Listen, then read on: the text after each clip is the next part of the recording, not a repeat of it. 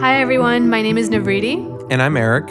And welcome to our podcast, Above and Below, where we interview changemakers and industry experts to help us explore how we're shaping our culture and how it's shaping us.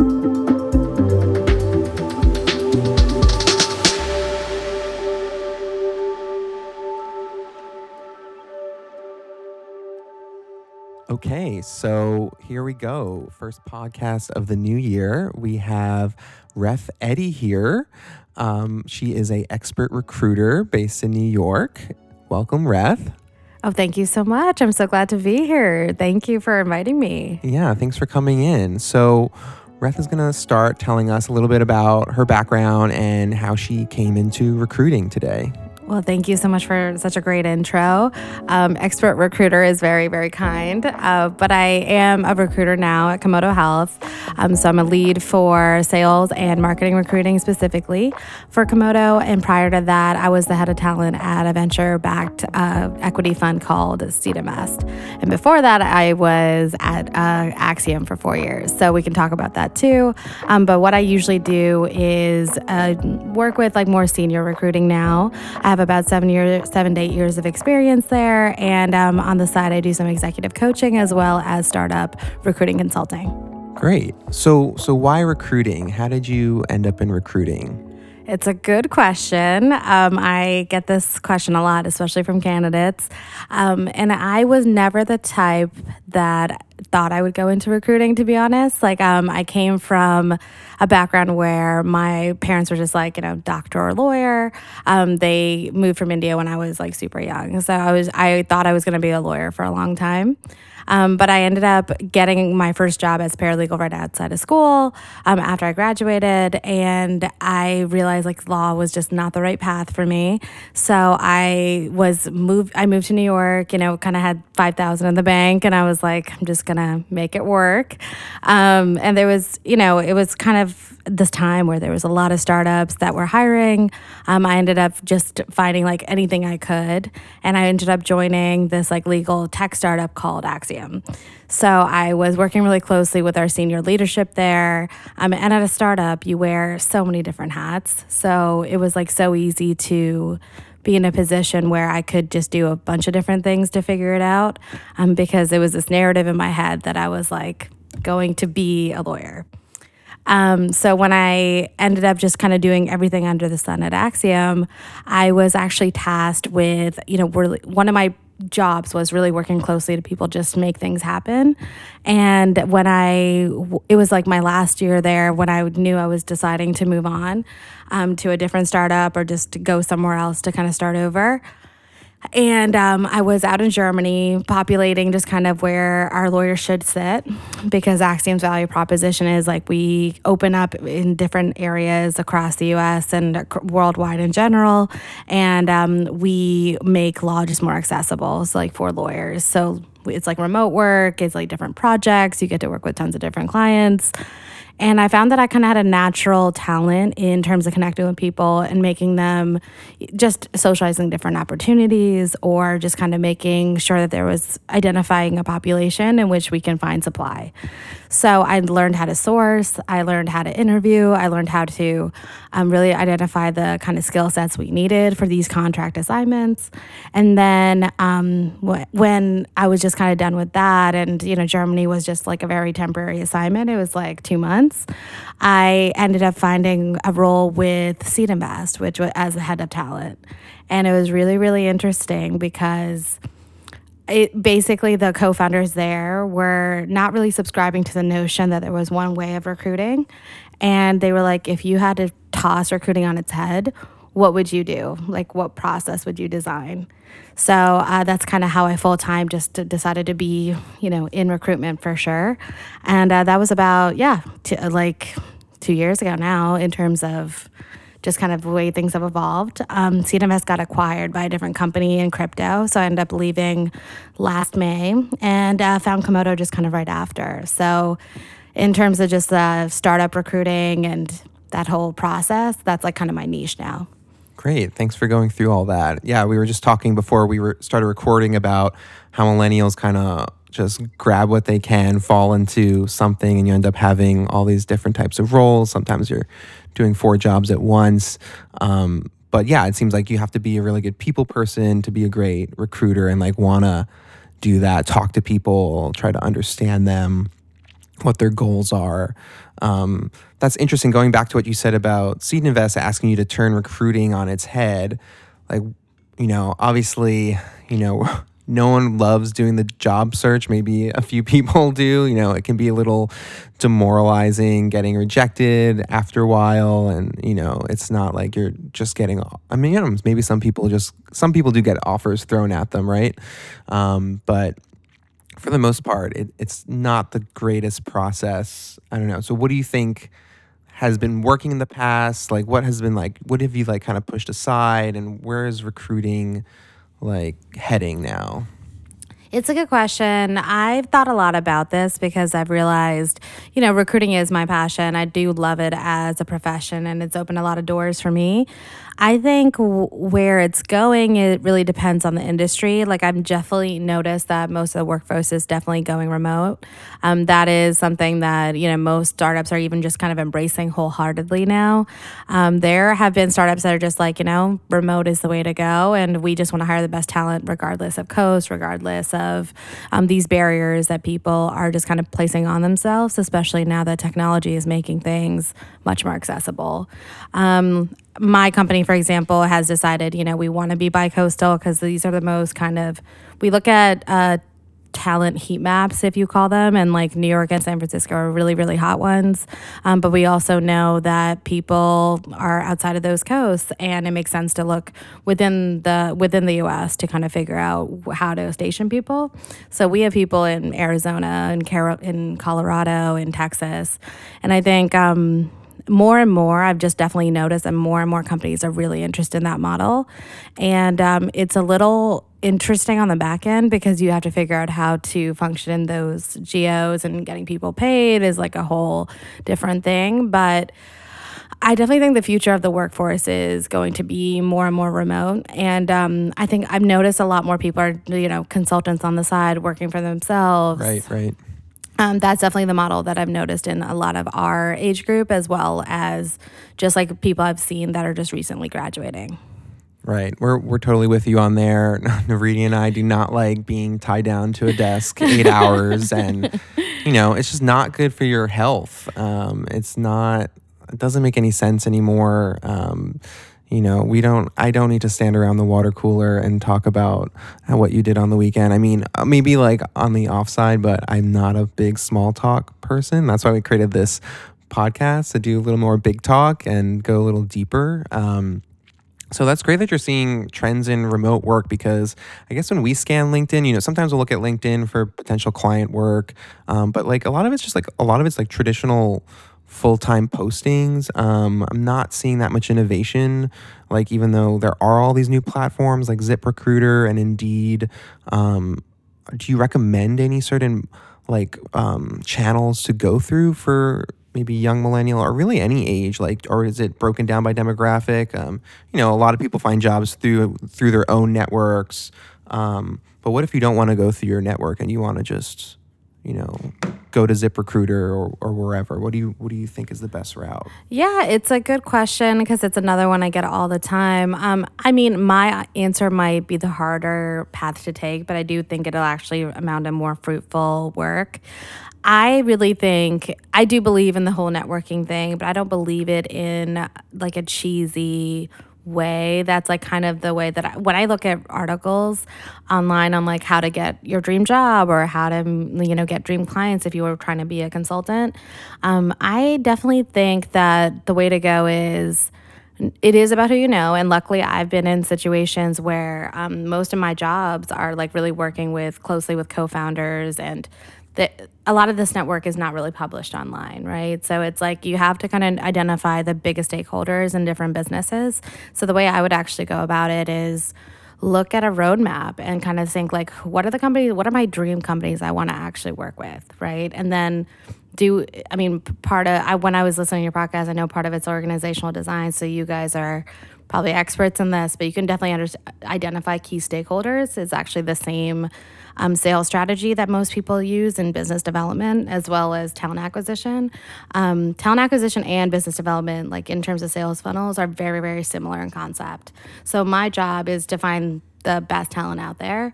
So what I would do, um, I look at like a dream list of companies in terms of my ideal demographic. So I'm in healthcare, in healthcare data right now. So we have a bunch of different competitors. You know, Clarify is one of them. Um, there's like a best, basically, there's a list of just healthcare players in the space. So I would go out and map who the key stakeholders are and the talent that I want to go bring out there and actually go reach out to them. So I I could do different ways of reaching out. I could like hunt for their email address. I could LinkedIn message them. I can find them on Instagram. I mean, I joke sometimes that being in talent acquisition is like being a stalker because you have to just know what kind of touch points to just reach people to even get that audience. And half the time, I have to reach out to people five times before they even just decide to talk to me. Or you, as a recruiter, you have to reach out five times. Oh. Yeah, it's not uncommon. So I think you should have that same mindset when it comes to your own business or even building your portfolio. It's much harder to do this like representing yourself. So it's much harder. That's why you need to kind of triple or quadruple your outreaches. Um, so if your main demographic is, hey, I just want to work for startups, which is what I really want to do, and that's my passion, um, I like working with founders specifically. So I like knowing that um, my imprint on like the way you're going to be recruiting will be adapted into smaller organizations or you know the ideas are going to be big one day. But it's really competitive right now and i think a lot of founders struggle with that. So i like puzzling those problems out with people. So i would identify you know 100 to 200 companies i want to work with and actually reach out to 20 or more a week. Oh that's, yeah that's a good metric to reach. Yeah i agree. I think that's a good strategy starting from big picture like and your criteria because oftentimes we could be looking for a job and we're kind of in this mindset of scarcity like i need a job so you're just like looking at the job boards like oh i can do this or i can do this and um, but knowing what you want and that i think probably resonates with recruiters and they can see that like because i think you know we talk about this or i see it on social media with like Gary uh, Vaynerchuk. Yeah, I, I love him. Yeah, he's an uh, interesting guy to follow. Um, you know, can be polarizing, but you know, he's built a really big brand for himself. And yeah, he really has. I'm curious what you think about his view of uh, when you're hiring. Like, is it more about what's on the resume, or is it more about the attitude, and and or maybe what the person like wants to do with their career? Um, just because I feel like a lot of jobs these days don't require t- too many advanced degrees. I mean, there's a lot of people just doing work that could be frankly done by a lot of different people, you know. And so, how do you filter resumes? Um, do you filter by um, who's the most passionate about what the work is, or by skill set? Like, how do you weigh those? Well, I'm sure that it, I, I wouldn't go and say my philosophy is like, you know, something that every single recruiter does. It's just the way I was trained to do it. Um, and that's what's interesting about our field. I think a lot of people think, you know, it's a science and an art, um, but it's maybe more of an art than a science. And I actually, I definitely think it's pretty equal in the way that we view. So I don't spend that much time on a resume, to be honest, um, because I've way too much in terms of volume. Like right now, I'm recruiting actively for 32 jobs. I have 600 resumes to review for those 32 jobs. Oh, wow. um, so if you actually do the math, I mean, I can't really spend more than 30 seconds on a resume.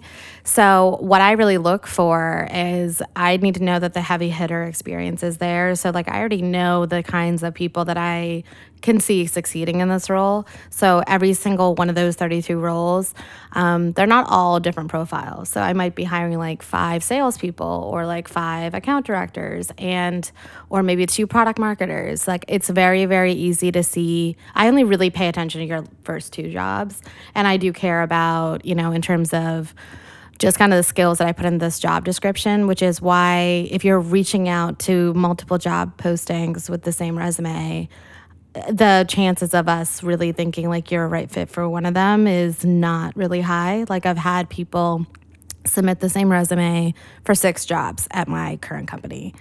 And I will think, okay, so they think they can do six jobs and they're all wildly different. So they applied to like a data science role or like a product manager role and a salesperson role. They're just not the same skill set. So I really recommend studying the job description if it is something that you want and making sure you're tailoring your resume to high hit those bullets because usually um, in recruiting there we don't really overstaff like right now we have in my company currently we have four recruiters we have 100 jobs. So most of us are taking 25 jobs each. So um, being really really clear and succinct about what you are and what you represent and how you can add value is a good way to go. I definitely think applying is good. A lot of people message me and think hey uh, saw this role would love to get on an informational call but if I look at my day and I have 25 jobs or, you know, 25 to 32 jobs to recruit for at a given time, my calendar space is super limited, right? So applying is great first, but then also hunting down like that organizational design I was talking to you about earlier.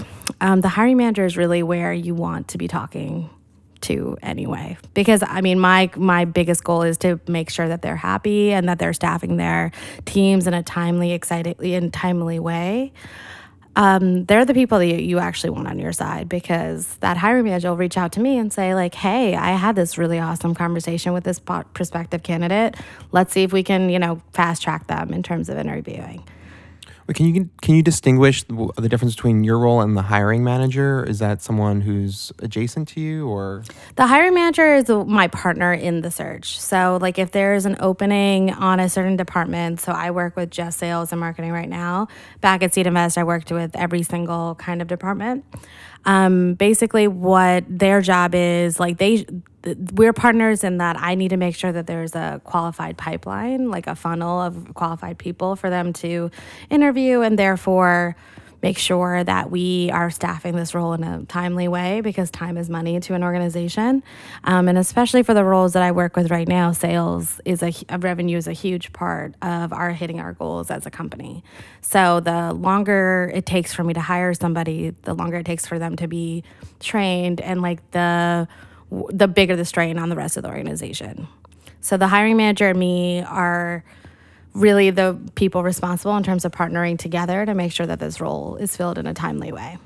Got it. So if we backtrack, so if I'm an applicant to your organization, it's better to submit the resume to end and wait to hear back? And should we message anybody or is it better to not bother you?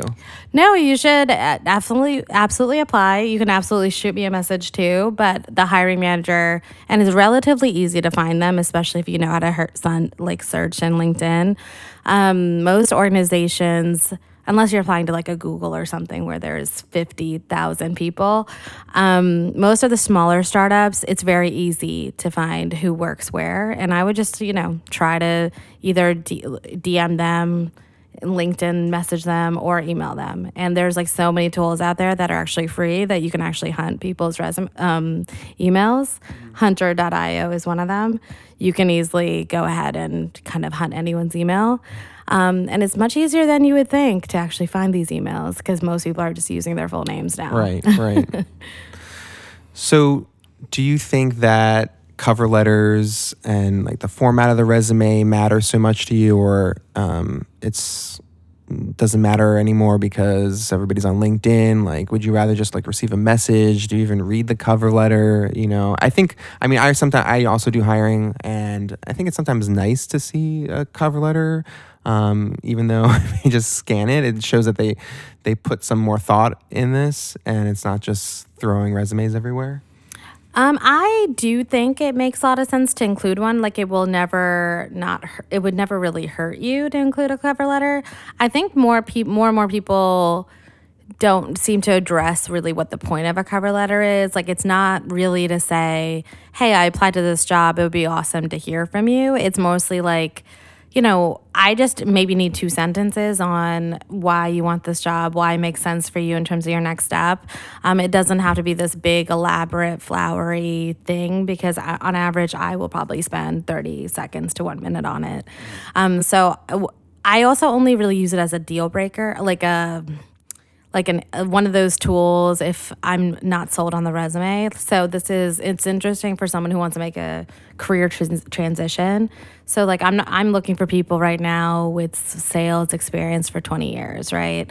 And if somebody was like in finance for 10 and now decided to move into healthcare for 10, I would have to kind of see where that jump was and understand what why they want to kind of work at Komodo because ultimately I'm not just hiring for just to get the seat filled. I do care if like this person is in seat for like 18 months because it takes 3 months really to find the right person and for them to be effective anyway. So um, hiring slowly is fine for the right organization as long as it's the right pe- person.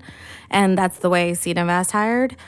But um, I would definitely say that cover letters in general, it's it's a nice to have. But if your resume and your experience and your LinkedIn just kind of reflects the skill set I'm hunting for, that's really all I need. Right. It's like if you're hiring for sales and this person has 20 years experience and has the, you know, the credentials and resume, uh, you know, the the metrics behind what they've done. It's uh, a cover letter is not going to be really necessary. It's just like I'm a salesperson and that's what I do, and it's pretty straightforward, I guess. Yep, exactly. So, would you prefer a resume over LinkedIn or both? Like, you look at LinkedIn anyway, right? So, I looked at LinkedIn anyway. Um, I definitely, for roles that it's like harder to fill, I need to make sure that I'm really, it's usually me doing the outreach anyway, because I, it's not like every single role will attract the right kind of applicant. Um, there's definitely some like deceiving roles that seem easy to fill that are just not, and I have to identify the right population. Um, so I would definitely say having both is ideal if there is a position you like. Um, but if you're a person that I'm actively hunting because you have a specialized skill set, um, tech recruiting, this is like tech recruiting 101 because most engineers are not fly- applying for jobs. It's just like not really in their MO to do that. right, they're they're too in high demand. they Yeah. they just get. I'm sure they get flooded with emails every day. They really do. Yeah. um, cool. So, uh, transitioning over to now, like going into the interview process or the application process. Um, you know, we see a lot of things coming up like uh, surveys, sort of like emotional EQ surveys, like asking people, are you an in- extrovert and introvert? Try to place people a little more holistically. Um, there's also um, just case studies that uh, that's a whole other thing about you know personally like i i did an interview once uh, a few years back where i had to submit a, a um, well, first they had me on like three or four interviews. It was back to back. And then i was sent home with a case study. And then i think i went back two or three times. It was like a total of nine interviews. And then i had to do like a whiteboarding um, you know, it's for like a consulting role, and, and they were like stringing me along, and I was like, I thought I had this, and then you know, it didn't pan out for whatever reason. I'm just like, well, they just took a lot of, you know, of my time, and if Reedy and I were talking, or like, is the future like, can we get paid to do like these case studies or like work that you know. You know, or, you know, they're maybe not using our case studies or whatever, but you know, it's like taking up our time, and you know, are we also not valuable as applicants? Um, you know, what do you think about these recruiting techniques and then like the notorious questions from Google and stuff like that? It's a good it's a good um question. I I've done the same thing, right? Like I my hardest interview probably was at Seed Invest where I had like 10 hours of interviewing. I think I came like twice. Uh, Um it was and I took 2 days off of my day job to get like have this interview and I did some whiteboarding and um I I was really lucky that I ended up getting the job. But that being said, it was a very much a learning experience for me. So I think a good measure and a good way of even actually thinking, hey, like, can I do this job is a good, this is a good metric for it, right? Because if you didn't love, how long the interview was because it wasn't interesting in terms of the work. And so, some companies do this on purpose. Like they do want to actually weed out the people that just wouldn't love this role long term because there has to be a reason why you're staying at this job day in day out we've actually there's a lot of psychological studies saying that like your happiness doesn't really correlate with your salary there's actually a tap in terms of you could be making, you know, $195,000 a year, right? But like you would have probably been happier, maybe making 125 or something because you have more work life balance, or maybe you have like a more remote freedom. Like there's a lot of things that are not tied with compensation that are just as valuable and just as things that you should actually negotiate in offers. Um, that's like the underside of recruiting that I think a lot of people don't seem to really utilize. Um, most likely because they just don't know. But that being said, I definitely think companies that do things like that and are not respectful of a candidate's time and didn't give you real feedback on why you didn't even get the job, I think that is a big flag to the culture. Because if you regularly are roping candidates in, having them come in for like 10 hours, this should be an informational interview also for the candidate to see if it would be a long term fit. And um, the more senior you are, the more interviews you usually actually go to go to. Um, Right. I recruited, I think, about 15 to 20 directors in in my like very short tenure so or so far but um, they all took a re- relatively long time in terms of making that decision Yeah, I think that makes sense for for both sides, so they can s- see if it's a good fit. Um, and I guess it's just, it's just part of the process. It's not fun all the time, it's but definitely not fun sometimes. So always wondering like how can we better you know match people to organizations and um, maybe have more filtering of uh, but at the same time it's like a lot of the times maybe the organization doesn't necessarily know what they want or the applicant either. So it just becomes yeah, very much an art like you were saying like and then after you get hired you figure it out. Um, sometimes you really want that job and then like six months in you're like this is not for me or something you know so absolutely well i don't know if you've read this book but called grit by angela duckworth have you I, I know it? of it yes Yeah, they actually said, I mean, they did a study on just kind of like who the most qualified person was, basically. Um, and a lot of concepts in different companies like use the same model where you think you might know what you want, right? Like you want somebody with a bachelor's degree and like 10 years of experience in a certain, in, in something that you're hunting for. Because on paper, that seems like it would be successful. But there are definitely scenarios in which, hiring someone a little bit more junior that like may not have take every single box but has grit which you know is like they will work tirelessly they will work hard they will um, you know find creative out of the box solutions. Like ultimately that's a little bit more valuable to a startup for example where the problems are not really clear right? So i mean in terms of like a clear solution. So they've definitely kind of shown that just because you're hiring this stereotypical very smart person like somebody who went to an ivy league that has like a 4.0 and you know was like valedictorian that's not a recipe for success all the time and it's Right. really in- not inclusive of people who didn't have the same privileges growing up Yeah. Speaking of privileges, that is very much a factor in recruiting. And um, since you're only spending 30 seconds on resumes, I imagine it's really hard to also um, care about diversity and inclusion when hiring because you're just like, I need to fill this spot. Like, what, you know, with this bigger topic, everybody talking about, you know, it was on our first episode of the podcast, like, how do you be mindful of of uh, you know all this pedigree and you know basically diversity and inclusion when you're hiring It's a that's a very hot topic in recruiting right now, and I think that there's a lot of ways to address it. None of them are perfect, right? So, um, I'm not really. I was. I didn't go to an Ivy League school. My parents did not go to college.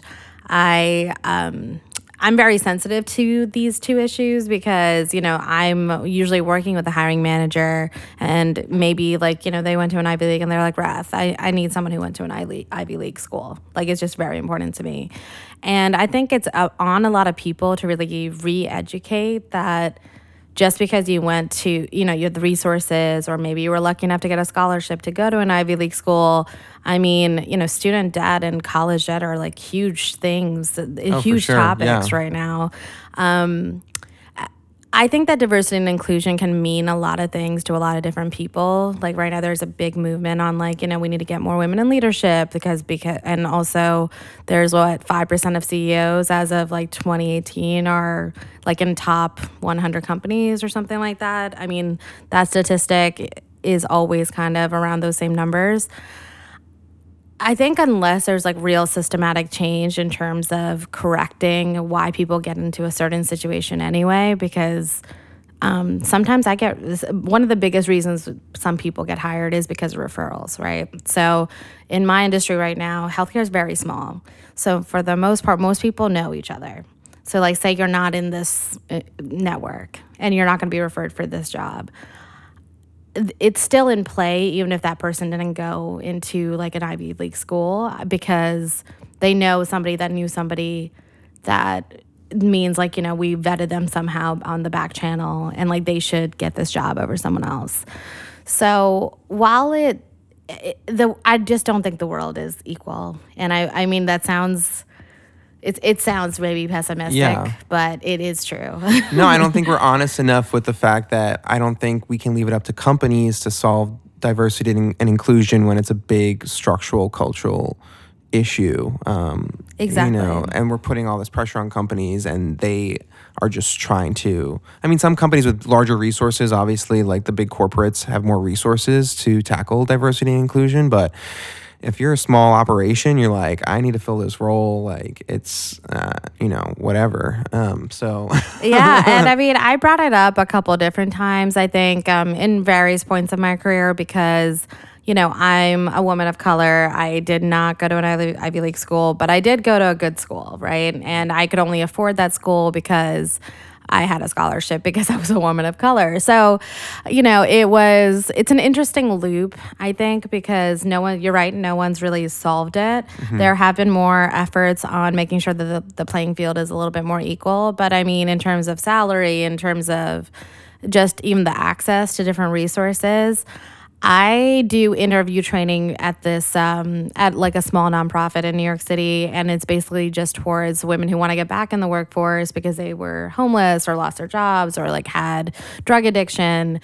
And you know, half of these women do not have the qualifications of somebody I would actually hire, like I because they didn't you know go to go to college, and that almost for every single job I'm recruiting for, you need to have gone to college. Mm-hmm. So for part of me, even though I'm trying to balance the scales in a very small way by trying to train people on how to interview better. I do know that ultimately we have to institute more programs or you know there has to be some sort of governmental support on getting more people back in the workforce that or like you know reconstituting different jobs that just have died like we do need more people in trade school you know right. like it's a big supply and demand type of situation. And when you think about, you know, people in plumbing or carpentry, like, you know, mm. those fields are mostly male dominated, right? So there's a lot of areas in which I think we can definitely expand. But I mean, it's not just like one cookie cutter chapter that works for everyone, every a single person. Yeah, I, I agree. And um, for me, when I recruit and look at people and and and uh, interview, I think for me, values uh, and integrity and just like attitude are, are really important. Um, I think a lot of people can pick up skills along the way, and um, I don't know. I, I went to those prestigious schools. I did the Ivy League because like there was so much pressure in my um, I don't know, school to like go to those places. And once you got there, I'm like, oh, this is it. Like, you're like, oh, this is what I'm paying for. And and then they try to like tout you like, oh, you're at this best school because you're the best and the brightest and blah blah blah. And it's like, no, like, not really. Um, you just we just played into your game, and now I'm paying you all this tuition. Um, and you know you know, there's obviously smart kids there, and um, but there's smart kids everywhere, and um, I think it's all about how you hustle, and because that's how we this society works is like who hustles the most doesn't really matter where you went, and it's a shame that like you had to work with someone who's like, oh, I need someone from an Ivy League school. Like, I, I really hope that culture moves away. Um, I don't really lean on my alumni networks too much and, and care too much about where people went to school. It's, I don't know, it just creates a barrier. Um, my husband, I, you know, I tell people all the time, he like went uh, to school in Brazil, free all the way through PhD. I think he has a much better education than I will ever have because, like, I don't know, he really valued it. Um, and, uh, it wasn't also, you know, a Eurocentric education with Right. certain, skew- you know, a lot of education is learning, and then after education, you're like unlearning things, and and it's not always. I, I just don't see why people still value the prestige, and I think that's gonna move away um, in the next ten years. I think schools are really actually struggling to to sell their value um, because of the student debt, and um, you know, I see them promoting all the time on, on social media. Oh, we have this new program in like robotics or something. And it's just like, you know, a lot of, I graduated my master's, I don't know, uh, six years ago. I don't know, probably a lot of the software that I learned is probably outdated anyway now. So I don't know, to each their own, but I think people put too much emphasis on the education part. Education is separate, I think, than professional. Like you go get an education for an education, and I think we try to make it like uh, you're getting an education to get a job, which I think that's uh, two different things. I completely agree. I do. I did debate going back to school after I graduated. So I graduated in 2012. Um, so I've been, you know, kind of in the workforce about eight years now. And like about year four, I was like, oh, Red, like, you know, you're not going to go get your, you're not going to law school. Um, and I did all the prep to go to law school. I took the LSAT. I like, you know, just kind of did the whole shebang. Um, and I was like, okay, like maybe I'll go get my MBA. So I just like looked at my student debt. So I was fortunate enough that I went to a school that, you know, I, I really feel like I got a great ed- education. Um, but it was very, very small. It was a liberal arts school. I went to a school called Lafayette. And, you know, it was like an insane amount of money a year. So it was like 55,000 or something like that annually. And I remember I got most of it just kind of covered through scholarships and things like that, but it wouldn't cover room or board. So I had to take, you know, some loans out for room or board and room and board. And um, it ended up being like 20 grand in debt or something that I graduated with in terms of when I was a senior. Uh, and I'm hitting your eight still, you know, probably only made 50% of a dent into it because of interest in terms of like It's crazy. it is crazy how much From only 20, only 20. 20K, and you're still paying that. And Yeah. also all of my friends probably have more than me and I'm very very grateful Yeah. for my position, but I'm listening to numbers that are like 60 grand to 80 grand and like, you know, people who are just like always deferring because they just can't afford their student debt. So it's a it's a real issue and I definitely think when I was pricing out schools, I only looked abroad and it's insane how much less it costs. Yeah, I I think the system needs a total revamp. Uh, you know, I saw my brother went to to MIT. He was with all these smart engineering students, um, and then they all got funneled into finance. So, uh, you know, not that finance is the worst thing, but you know. I don't know if that's the best use of Yeah. educating engineers and, and doing these things. Like, I think um, we have to really re- rethink the way we're doing this whole funnel, um, and that's sort of where why we are the way we are now. Yeah, I mean, there was the the biggest reasons I lo- only looked at being a doctor or a lawyer was because of the financial liberties it allows you. Um, so I was an English and psychology major, and I, rem- I mean, luckily I had really supportive parents that were like, "Oh, you could probably use that, I guess, for liberal arts and go be a lawyer," you know. But um, to them, that was security, right? Like they didn't go to college, and they would rather me be in a like a field that just was going to be stable. And I, I would actually challenge them now in terms of the landscape. I mean, I'm not sure anything is like relatively stable anymore, right? I mean, like you'll always need doctors, but like look at the lawyer supply now, right? Right. Like um, there are situations in which you just kind of have to maybe diversify the way that you're getting income. And I think that's the piece is going to be the differentiator. Yeah, I mean, do you think employers are starting to see that people aren't going to be at your company? I mean, they know you're not probably not going to be at your company that long, or or people need to have more options. You know, that so much there's so much more instability than there was in past generations. Well, I think a lot of organizations are designing for it now. So we actually do. I mean, or this is what's interesting about organizational design. We actually do already know that, like, the moment we hire somebody, you know, eighteen months is like nice, but 18 to 24 months is not really normal anymore in terms of like people just being in their one position, which is why most startups are like, you know, deviating away from just like set titling, or um, there's definitely options for you to have learning and development opportunities and like that be part of your, part of your value proposition for joining a company.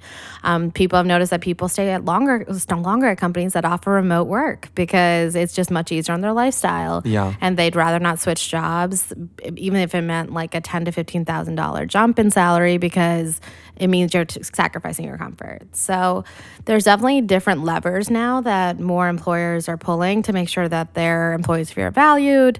Um, there is a little bit of this mentality that that the, like the man is after you like the employer that'll um you know is always like kind of pick the house always wins right? And i mean to a certain extent that is not wrong. I mean an organization will choose itself over its people. If it meant like the organization will just collapse. Right. but most i mean a lot of organizations do realize that their value do does come from their people which is why they're and depending on the company and this is a big red flag if you're looking they should treat you like a person. Like I, that's something that I've noticed. Um, a bad interview experience, it usually does not get better. Yeah. It's a big indicator on like how they treat their people long term. Oh, tell me about it. Yeah, I was just I was just actually I meant to bring this up earlier, but I was at a an employee seminar, employee law seminar last night about all the changes in laws and the new minimum wage and um, you can't run credit or background checks on people, um, which I don't know. I'm pretty progressive, and I think that's. I don't know if someone is like has a criminal history. I don't know how you check for that. You can talk about that, but um, but it's you know it's a good. It's like pro- progressive policy is great because it like brings these new changes, and then but it also brings all like this bureauc- bureaucracy. I'm like, can't we just like uh, like why do all these like bad bosses make it horrible for everybody and that's when i go back to my dream of universal basic income that just like gives people like just sort of like a safety buffer. So we're not like uh, going crazy over tracking overtime and sick days and all these things. I don't know. You know it's like It's I, a- yeah. I can't i don't want to do that.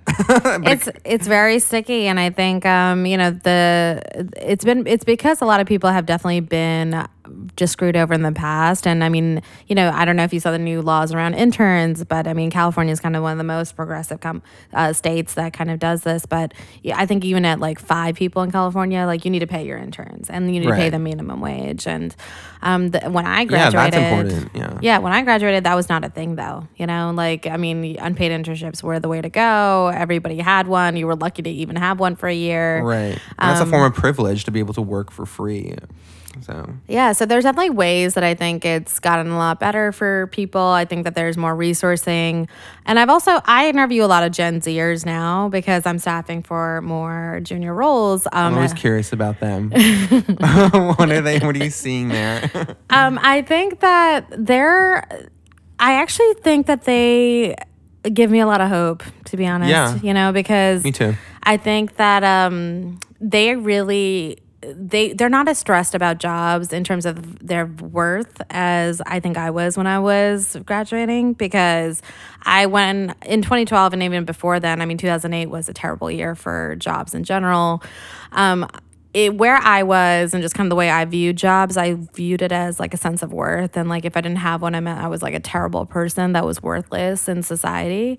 And the Gen Zers I talk to are much more worried about climate change or like, you know, how do we actually progress to a society where your job doesn't just make you whoever you are. Right, yeah. Um, so I'm not sure what I'm not really connected enough to that that uh, generation to really know where it's coming from. But I do know that I think that there's a lot of issues that they're really trying to take a take a stand against, and I think that they're really involved in politics much more than I was when I was their age. And I think I see a sense of maturity that really actually does make me happy. Yeah, same here. I have some nieces who are Gen Zers, and um, I agree. They're very mature, maybe um, because they're women. they mature um, I saw this meme about like women mature faster than boys because uh, women are disciplined more than boys at a younger age or something like that. You know. I would not be surprised. Um, but yeah, I do. I am. I'm also starting to think more like them, and I've for a long time up until I was like 30 before we started Pineapple. I think that's why we started Pineapple because we didn't want our jobs anymore to define who we were necessarily. Um, so much of my life was about that because so much of societal pressure is about that, and I think we underestimate the societal pressure around work and you know that's why we created this podcast to like dismantle um, this i don't know all the toxicity around on workplace and everything so You're right. There's definitely a lot of toxicity around it, and I've uh, I've been at a place that's recent for me, but really a nice place to be. And I, I, it's most likely because I'm going to be turning a new decade soon. I'm turning 30 in March, and um, I think. Uh, I've I felt older than I was in a lot like in a lot of different ways for a while now. But um, when I was looking at people in terms of when I was interviewing them, it made me it made me think I love getting to know people and their motivations and why they want a certain job and that sort of thing. It's one of the reasons I like being in my field. But I also I think it's really healthy to distance yourself from like what you do is not who you are. I just ne- I just don't subscribe to that and um I used to. That used to really be me. I used to think that no matter what I did, it meant it meant something to me in terms of what I stood for.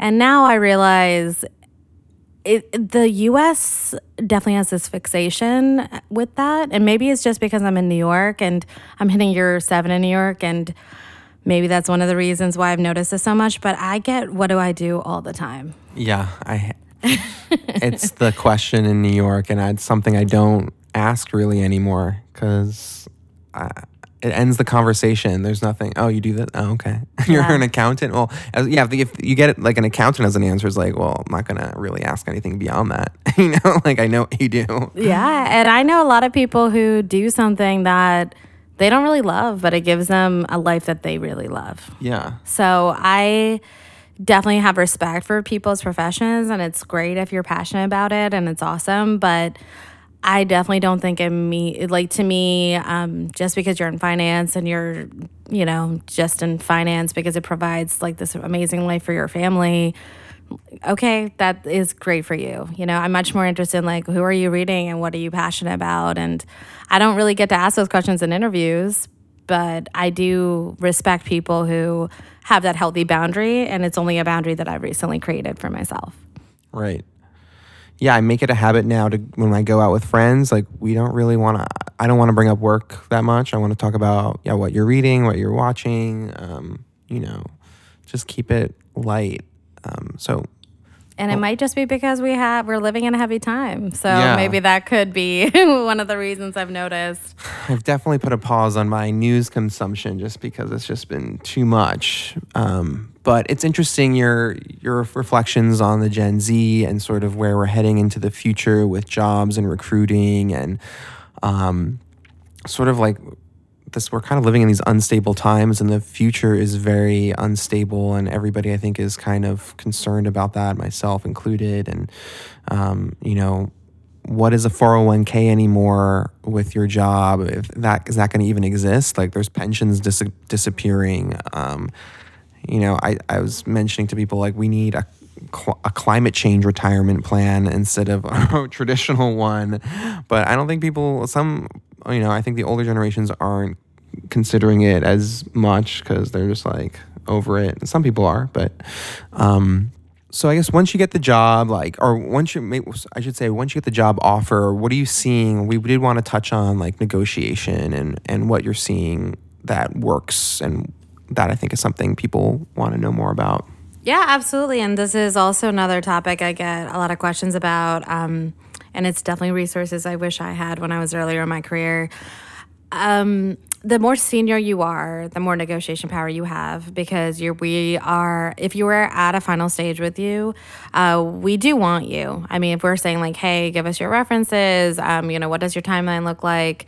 And you have this job offer firmly in your hand you should have had a couple conversations about comp before you kind of get to this position. Like it shouldn't be a surprise to you that you are getting X when you asked for Y, because any good recruiter, any good hiring manager, depending on who you're working with really closely on comp negotiations, they should have known like hey this is too big of a delta for us to afford this person. So what kinds of compensation can i do to supplement um, the delta that we have? So this is a very big problem for startups because most of the time they can't afford somebody at their full price or their full expectations because they don't have the resources to do so. Right. So different ways to navigate that. Um, you know, ask if from a negotiation standpoint, if you're work, recruiting with working with a startup, make sure you ask for more equity. I mean, it's one of the biggest things that startups can give you, and you never know in terms of like it, it's funny money at that time, right? So technically you need to kind of figure out what that pool or share looks like like i definitely recommend pushing back and asking like what what part of my shares represent the total pool. Um, ask for a sign-on bonus. The more senior you are, the more leverage you have. It, on average, it costs us like ten thousand 10,000 to 15,000 even for to, like for us to launch just search when you add up everyone's time that interviewed you um, it's a good metric to go by because you know most of the time like we would rather just pay that 10 to 15k because we just want to get this signed and done um, mo- more often than not whenever i get to the finish line and give somebody a job offer um, what's kind of funny is all the men always negotiate with me but the women hardly ever do and I really would love to see that change because I mean, I'm trained on how to push back respectfully on that. And I've had so many negotiation conversations at this point. Um, and there's also, mo- most of the time, I do have a funnel big enough that like I can see three to five people accepting this job. So it's like, while you might be my first choice and I would love to have you here, um, I have a plan B, C, or D. So, you know, I would, I definitely think those three are the main to hit on. Like, I think you should ask for more equity, especially if you're at a startup, because that's something they can afford almost all of the time. um, and depending on the size, uh, sign on bonuses depends on resources of the company. Bigger companies definitely have it. Um, startups, it's a yes or no, and it's usually 50 50, but you should definitely think about bridging that delta.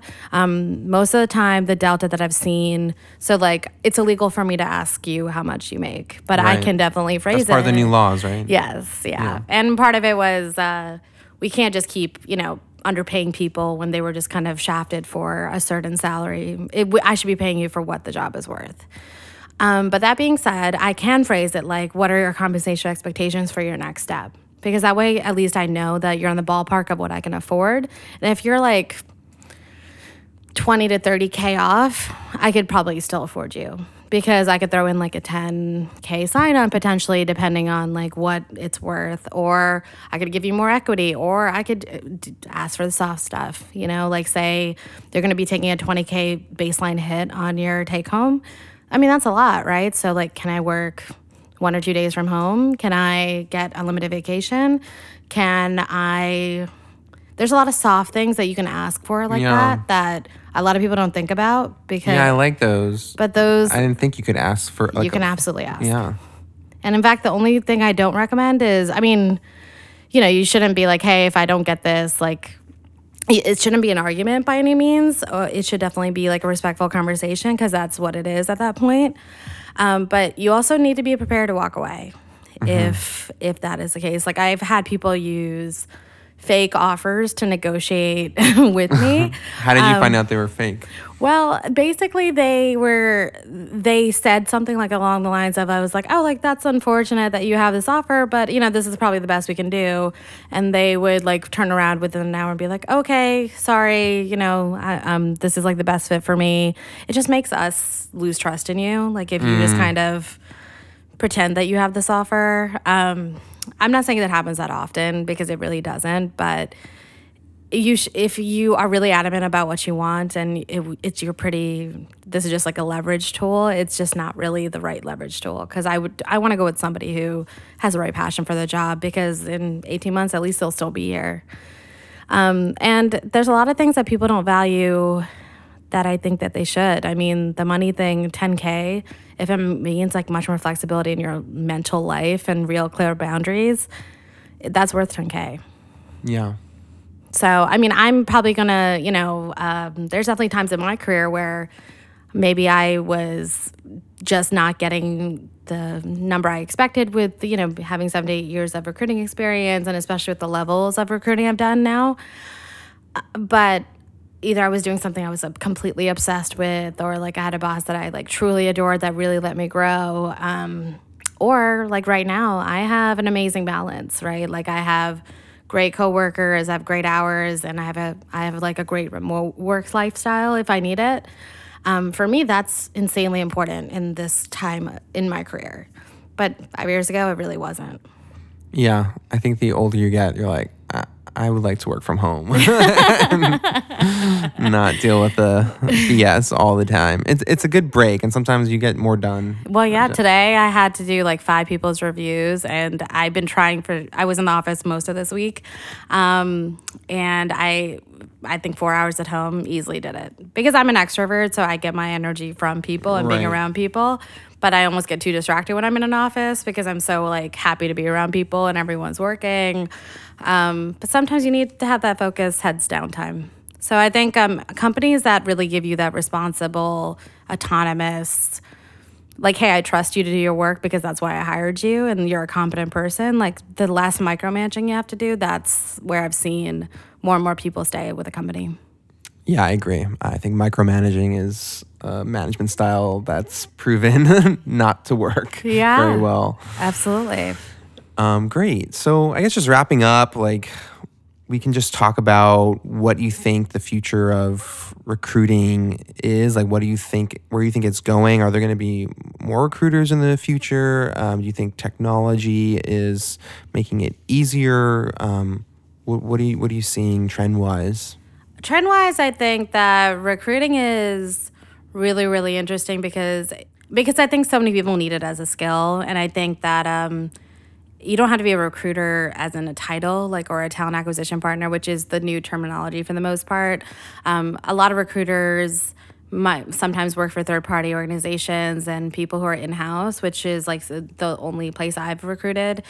Um, they look at those a little differently unless you're a really senior person. So like there's executive search firms that like look for CEOs or people like that, but um, there are I would say the future is definitely much more like you're your own boss, um, and you are kind of in control of your hours, and you have a healthy balance. I that that's the model I've seen really working. I'm not saying like companies will disappear. That you will always like need good people to run your company, and there will always be jobs in certain ways.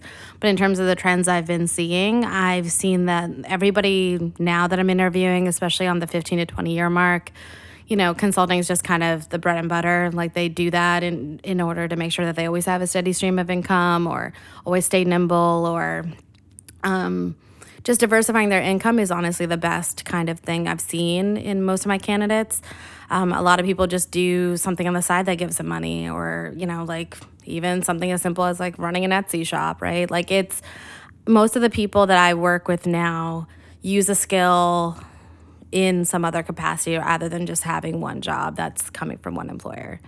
So I definitely think the future, especially now that I've been in tech hiring for a while, what I've seen for the most part is a lot of people make a lot of shifts very, very dramatically. I mean, like a year sometimes is just, I've seen people with like um, five one year stints and they have like maybe 21 years of experience or something like that. But um, the more I've noticed that more and more people are willing to give up a little bit on the salary side as long as they're solving an interesting problem. And it's funny, I'm in an industry that um, my job is to grow companies, but ironically, um, I'm happiest actually when it's like a little bit smaller because you don't have to worry about the policies a little bit so much. And for me, the fun in recruiting is really bringing in really talented, awesome, great people. So um, I think the skill of recruiting, we're teach it's a lot more unified and focused, and I think there's a lot more. Uh, I think there's a lot coming in terms of. I think jobs will go away. I do think the re- recession is coming, but I, it's a cycle. It always does. And like then now, like even though the unemployment rate is so low, um, you know that's why recruiters are kind of at their heyday right now because I think the unemployment rate is like what at three point nine or something crazy. Yeah. Um, but people are working multiple jobs even Yeah. with that low rate. Yeah. And I think it, it is really because you're trying to save for a rainy day, or at this point, you know, it's a day without the ozone layer, right? Like it's, Yeah. it's. Um, I think a lot of people are really trying to be mindful about where they're spending and their carbon footprint and where to offset it and make sure that they have like tons in terms of savings because I think everyone's been burned a little bit. That that's interesting, and thank you for talking about where we're headed. It's it's interesting that you're seeing that as a recruiter, um, people having these different streams of income and people being more transparent about it. Because I feel like in the past it was probably looked down upon, or like you don't want like your boss doesn't want you distracted with another job, or or what is this? You've had five jobs in three years, you know. So that's interesting that, and it's good to hear as a recruiter that, and it's it's interesting that the the actual uh, applicants are are shaping recruiting, not just it's it's a two way street, not just recruiters saying this is who we are and take it or leave it. I think we had to grow up in a lot of ways, right? I mean, to be if you want to attract the best talent, you need the, most of those people who are really talented. They're not just doing one thing. Right. Yeah. so we had to d- evolve with the supply. Awesome. All right. Anything else? Well, thank you so much again for having me on this podcast. I'm a huge fan of just kind of where you're building, what your mission is, and I've listened to a couple episodes. So um, this was a great conversation. Thank you so much for inviting me. Yeah. Thank you, Rav. Thanks for coming in and good luck with everything. Oh, thank you. To all our listeners, if you have any questions and comments about this episode, we encourage you to email us at hello at aboveandbelow.nyc. We have many more topics to cover about the future of the workplace, and you can stay in the loop with us by subscribing to our channels on iTunes, Spotify, or Anchor. Thanks so much for listening.